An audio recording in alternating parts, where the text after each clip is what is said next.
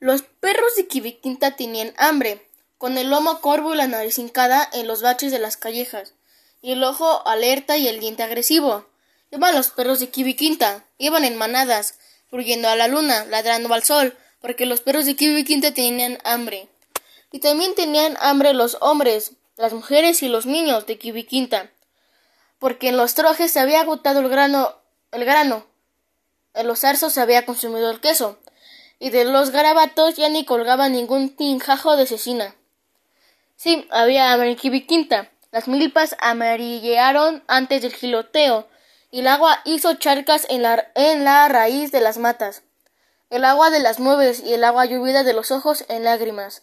En los jacales las coras habían acallado el perpetuo palmoteo de las mujeres.